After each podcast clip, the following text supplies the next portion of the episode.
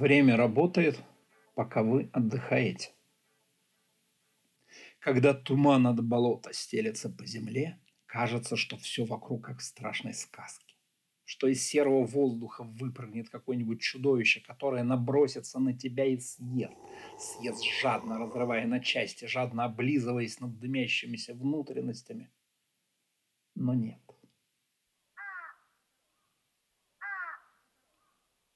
Дорогая доченька, я пишу это письмо с надеждой, что когда-нибудь ты его прочитаешь, и, может быть, слаба, глупые старухи вызовут у тебя желание что-нибудь сделать для своего королевства.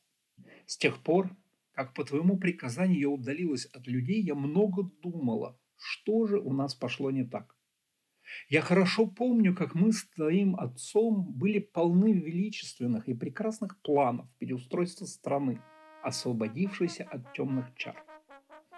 Но время шло, и все наши попытки насаждать добро разбивались о глухие сердца простолюдинов. Даже такой очаровательный проект, как «Счастливая фея», по которому каждый второй младенец должен был забираться у матери и поступать в распоряжение добрых фей, которые бы, обучая на практике малюток черному труду, воспитывали из них людей с прекрасными душами. Так вот, даже такой кристально чистый проект – неожиданно вызвал недовольство этих глупых клуш, трясущихся над своими гадкими детенышами. А ведь какими ангелочками они могли бы стать? Издревле это болото считалось прибежищем чего-то нечеловеческого, а потому жуткого. Болотом питали окрестных сорванцов, и даже в стане орков, по желанию не пошел бы ты на болото – считалось даже не ругательством, а угрозой. При этом ничего такого страшного вокруг болота по факту не происходило. Никто на нем не пропадал, не слышны были на нем никакие потусторонние вопли. Вот только туман. Туман, который не расходился никогда, покрывая болото слоями грязно-серой пелены. Вспоминая эти годы, я понимаю, дорогая доченька, что надо было многое делать по-другому, не рассусоливая, не размениваясь по пустякам, твердой рукой нести добро жителям королевства, изгоняя остатки зла безжалостно и беспощадно. Во многом это, конечно, вина твоего отца. Ты же знаешь, он всегда был рохлей и прятался от принятия сложных решений за своими дурацкими правилами чести – которые в итоге его и погубили.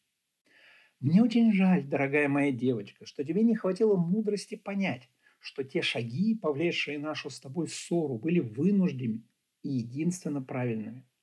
Надеюсь, те эльфы хотя бы тебе благодарны, хотя я все равно считаю, что они не могут не быть предателями и оставлять их в живых только потому, что они до сих пор не проявили свою предательскую сущность преступной небрежности. Никто не помнил, как на болоте появилась избушка. Стояла она в самой топе, и понять, как строители подвозили к ней бревно или кирпичи, не мог даже лесник. А уж он-то болото свое знал, как пять пальцев. За то, что в избушке кто-то живет, говорило многое. И огонек иной раз мелькнет, и в тумане запах дыма примешается. Но прохода до избушки не было и сходить к ней проверить смельчаком все как-то не находилось. Кто, как и за счет чего жил в избушке, все это уже многие годы не вызывало никаких пересудов в окреслых деревнях. Все привыкли. На этом я заканчиваю писать тебе, родная. В наших краях чернила да бумага в редкости большой, так что приберегу их до следующего письма.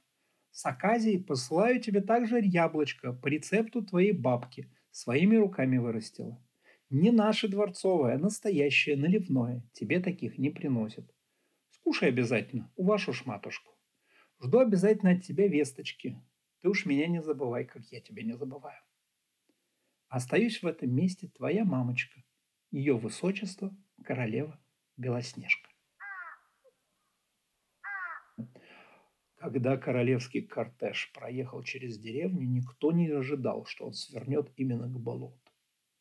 Гвардейцы не подпускали местных на расстояние полета стрелы, но с крыши старосты мальчишки видели и странного человека, размахивавшего у болота руками, и то, как по болоту пролегла дорога, да такая яркая, что смотреть на нее больно было, и даже то, как из избушки кто-то вышел, уселся в карету, и как вокруг этого кого-то все прибывшие страшно суетились, а потом кортеж развернулся и уехал. В деревне еще несколько дней посудачили на тему, кто же там жил все эти годы, да как, да рядом с ними. Но потом разговоры подзатихли. А через день из столицы докатилась, наконец, весть о трауре в честь скоропостижно скончавшейся молодой королевы.